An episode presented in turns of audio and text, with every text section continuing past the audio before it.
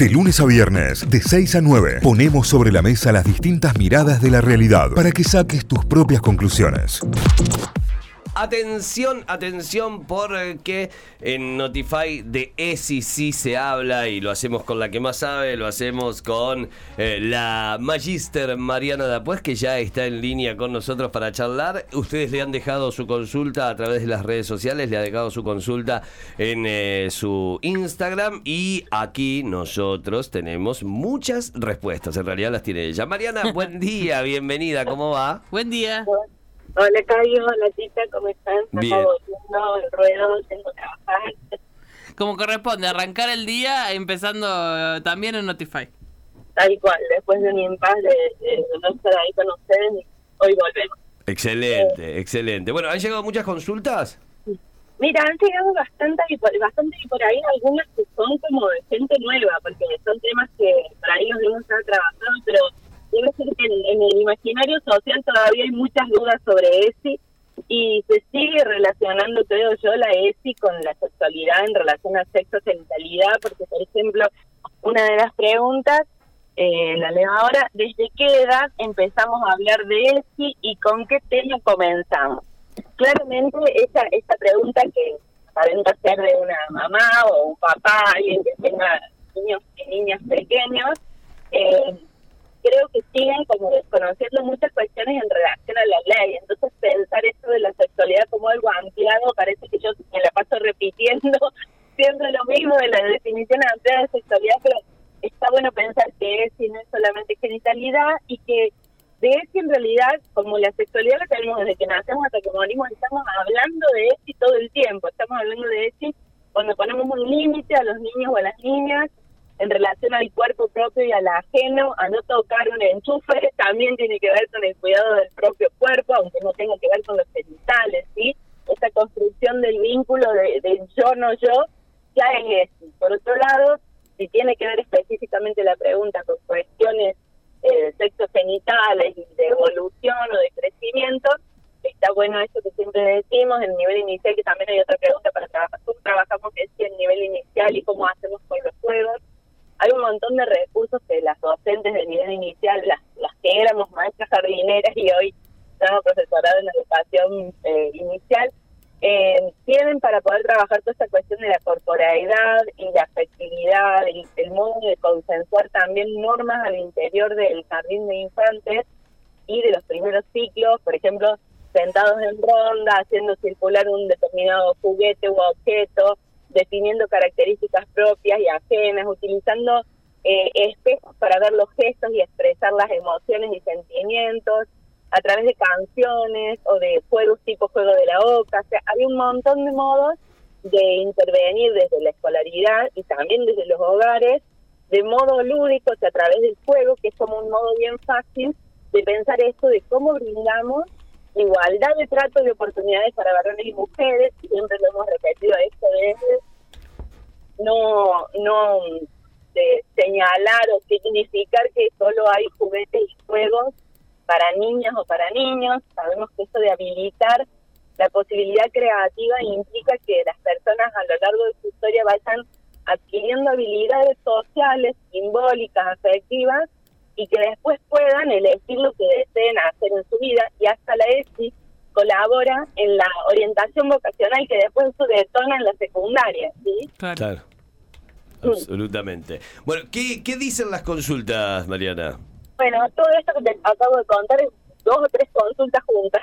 Ah, mira, bueno, Que bien. eran, era, o sea, toda esta intro era en realidad de tres consultas. Una que decía desde qué edad empezamos a trabajar, otra qué juegos usamos para trabajar en el inicial y otra qué se enseña en la en nivel inicial y en primaria eh, sobre la ESI. Entonces, bueno, yo ahí estuve haciendo como una síntesis Está perfecto. eh, hilada de esto.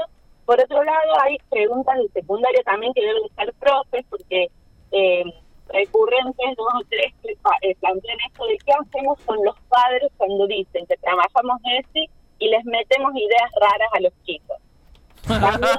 Claro. Sí. Ideas raras, ideas raras, tan raras como la de cuidarse a sí mismo, tan raras como la de aprender a, a expresar emociones. Qué raro es cuidarse a sí mismo y expresar emociones, ¿no?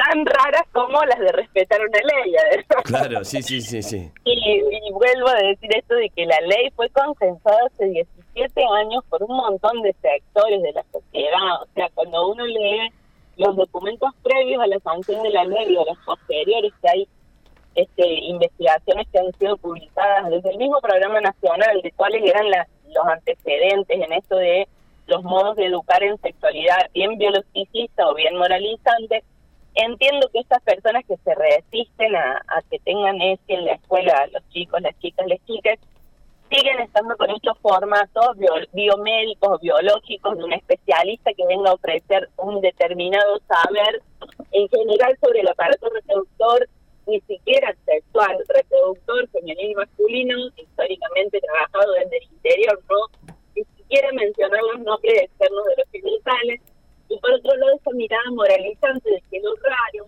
en general en el supuesto que se, que se explique en las instituciones, tiene que ver con lo no moralizante, con lo, con lo no llamado normal, ¿sí? Claro. Eso que pensar, por ejemplo, en las diversidades en torno a las identidades de género, en torno a los modos eh, más, más o menos femeninos, masculinos de expresión, y por ahí prescindir de la idea o del conocimiento de que hay otra ley en nuestro país, que es la ley 061, también desde el año 2006, que dice que los chicos y las chicas son sujetos de derecho, no objeto de tutelaje. Esto implica que estos chicos y chicas tienen derecho a preguntar, a saber y a que las instituciones públicas garanticen esos derechos por fuera de su familia. No quiere decir entrar en contradicción, pero sí, sí, eh, la escuela es un espacio universalizador de derechos y cuenta, por ejemplo, que hay, bueno, razones evolutivas para cuidarse y prevenir determinadas ITS, estamos hablando de secundario, ¿no es cierto? Infecciones de transmisión sexual o embarazos no intencionales, o que hay que respetar la identidad autopercibida y la orientación eh, sexo aunque sea disidente a la, entre comillas, normalizada. Pues eso no son ideas raras, es respeto a los derechos vigentes. Entonces, aunque las familias piensen diferente, porque por ejemplo hay muchas iglesias que han hecho un avance importante acompañando a las familias en la época de pandemia, pero a la vez también eh, tienen como pensamientos bastante anacrónicos, para decirlo de una manera elegante, como fuera del contexto de las legislaciones actuales respecto a la sexualidad, las familias pueden seguir creciendo porque hay libertad de culto en la religión que deseen, pero no pueden negar el derecho a los niños, niñas y adolescentes a que la escuela o el centro de salud o CENAF o las instituciones públicas habiliten esta puesta en palabra de la diversidad porque hay legislaciones en nuestro país. Entonces, lo mejor sería que la familia sea invitada por la escuela o se acerque a la escuela, mire los lineamientos curriculares que son estos contenidos mínimos, igual que que se enseña en matemáticas en primer grado, no sé, la suma y resta. Bueno, ¿qué se enseña de ESI en primer grado? Eh, la convivencia, el compartir, el respeto del cuerpo y los espacios públicos y privados, la identidad de género. Es como ir eh, también eh, trabajando conjuntamente en pos de que, por ejemplo, no haya esto que trabajamos la, la última charla antes de las vacaciones de las autolesiones o las situaciones de bullying o de niños o niñas o adolescentes que se encierran al punto de llegar a estados depresivos y sin poder poner en palabras lo que les pasa. Entonces creo que es una tarea conjunta y que las familias tienen que articular y que las este, escuelas también tienen que volver a poner en vigencia estas legislaciones que están escritas en papel ya hace más de 17 años. Claro, Claro. definitivamente. Sí, Tal sí, cual. sí, así es. Pareciera que ya en 17 años deberíamos tenerla recontra incorporada y naturalizada y seguimos Tal luchando cual. porque se respete.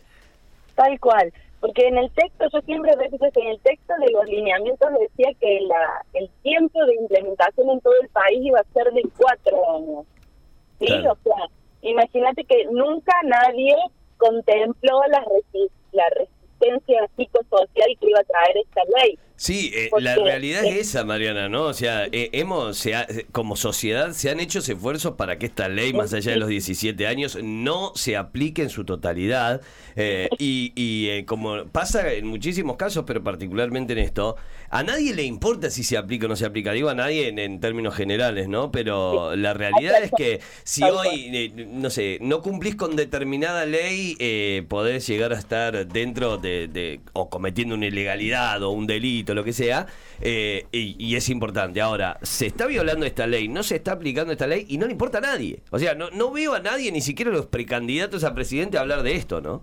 No, de hecho, las- en, relación a estas cuestiones eleccionarias que han sucedido recientemente, fue muy triste escuchar los mensajes de muchos eh, protagonistas que se, que se- postulantes a las elecciones, descalificando lo que es la ESI con un desconocimiento también muy grande de que en realidad es una herramienta para la vida, pensar la integralidad de, de- de la construcción subjetiva que hace en relación a los aportes de la educación sexual integral. La, la I, la, la integralidad es lo que le da una fuerza irreemplazable a esta ley. Y en realidad no es la ley en sí, sino esto, la implementación. Sin embargo, yo confío en que con el tiempo se siga como afincando la, la cantidad de esfuerzos que hay eh, en su implementación. Actualmente yo, por ejemplo, estoy trabajando con supervisoras en nivel inicial y tienen un compromiso súper serio para poder eh, que, se, lleve a la práctica cotidiana, ¿no? En los ejercicios de, de implementación de la ley en relación a la cantidad de episodios educativos que acontecen. Entonces creo que el sistema educativo tiene que tomar de nuevo como con mucha seriedad esa temática porque si no estamos todo el tiempo apagando incendios y la promoción y la prevención son necesarias de la mano de la afectividad y la mirada integral de la sexualidad. Sí, y además en estos temas particulares, eh, apagar un incendio es porque ya se, pasó- se pasó un límite sobre, sobre una persona, digamos. Eh, es complejo tener que estar apagando incendios en estos temas. Es mucho más difícil porque además con el incendio ya, bueno, ya sabemos en las tierras cordobesas, ¿no? Cuando el incendio prendió una eternita y vino un viento, se desparramó para todos lados, a veces ni siquiera para el lugar donde había iniciado, ¿sí? Sí. Entonces también en eso yo siempre insisto en esto del valor de los medios, como ustedes, con espacios críticos y con posibilidad de reflexión, y no que venga el amarillismo sobre el episodio disruptivo, porque eso hace que todos los niños y niñas que tuvieron un tocamiento curi- curioso son abusadores. Todos los niños y niñas que tuvieron algún momento de crisis existencial son depresivos. Entonces, estos motes, estos estigmas generan mayor problema a lo que ya acontece. Entonces, eh, las leyes estas también plantean la necesidad de la articulación interinstitucional, que es súper importante, el trabajo en red, es decir, esto, el dispensario con la escuela, con los técnicos, con la gente de la comunidad que aunque no esté alfabetizada en estas leyes, está acompañando a las niñas y a las adolescentes y ven lo que pasa en el kiosquito de la esquina, en el barrio, en el patio, en la, en la plaza. ¿sí? Entonces, realmente la mirada de la cooperación eh, de distintos sectores para colaborar con esto, que nuestros niños, niñas y adolescentes tengan una vida un poco más saludable psíquica y socialmente. No solo prevenir el dengue, ¿se entiende? Sí, Eh, sí, eh, sí. Enorme. Una vida saludable eh, psíquica y emocionalmente es como- debería ser bandera para todos. Así que... Es ah, un laburazo, o sea, está, eh, digo, es un laburazo y hay como que tomarlo como un compromiso, así como generar nuestros espacios todo el tiempo. Definitivamente, Mariana. Bueno, eh, desde acá nuestro granito de arena todos los jueves, así que Por gracias supuesto. como siempre. Por supuesto, bueno, gracias a ustedes chicos. Después seguimos porque quedaron más preguntillas, así que quedarán para otro día. Excelente. De- pueden seguir consultándole a Mariana en mgtr.marianadapues, que es su cuenta de Instagram, donde genera muchísimo contenido, donde te responde de manera personal también. Empiecen a seguirla. mgtr de magister.marianadapues, esa es su cuenta oficial. Y también ahí pueden adquirir los dos libros que tiene Mariana, que están muy buenos. eh. Está, está muy bueno si sos docente, está muy bueno si sos padre, madre, tutor eh, o una persona interesada en todo lo que tenga que ver con la educación sexual integral para tomarlo de esta forma, que no es solamente una educación para tratar de eh, tener una buena relación sexual como creen muchos Sí. o como se Tal cree en, el- en- en líneas generales, sino que se trata de algo mucho más importante desde el cuidado del cuerpo y las emociones a muchísimo más. Gracias, Mariana. Gracias a ustedes, chicos. Un abrazo grande. Abrazo, abrazo. grande, adiós. Notify, las distintas miradas de la actualidad para que saques tus propias conclusiones. De 6 a 9, Notify, plataforma de noticias.